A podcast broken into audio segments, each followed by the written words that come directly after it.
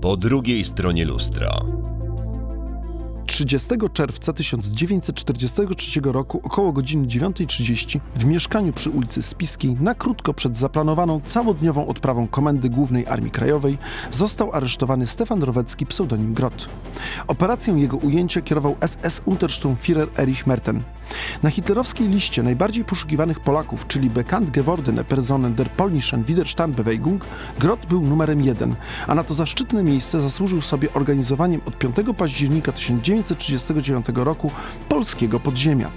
Do jego najważniejszych dokonań należało kierowanie służbą zwycięstwu Polski, pełnienie funkcji komendanta głównego Związku Walki Zbrojnej i dowódcy sił zbrojnych w kraju, zapoczątkowanie akcji N zajmującej się wojną psychologiczną skierowaną wobec nazistowskiego okupanta, utworzenie organizacji dywersyjnej Wachlarz oraz połączenie najważniejszych formacji konspiracyjnych w jednolitą Armię Krajową, nad którą objął dowodzenie 14 lutego 1942 roku. O wadze, jaką gestapo przywiązywało do pojmania Roweckiego świadczy fakt, iż w jej siedzibie oraz więzieniu przy Alei Szucha wisiał jego ogromny, podświetlany portret. Każdy z nazistowskich agentów musiał się temu wizerunkowi dokładnie przyjrzeć. Niektórzy uważali, że przyczyną pochwycenia Stefana Roweckiego było jego dość swobodne podejście do pełnej konspiracji.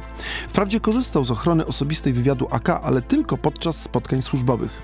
Kiedy poruszał się po mieście, uważał, iż przed aresztowaniem uchroni go doskonała znajomość zaułków stolicy, charakteryzacja, umiejętność skrycia się w tłumie oraz znakomicie podrobiona kenkarta, świadcząca, iż pracuje dla instytucji okupanta. Tymczasem powód fatalnej dekonspiracji był inny. Przede wszystkim o miejscu jego pobytu poinformowali hitlerowców polscy agenci wywiadu radzieckiego.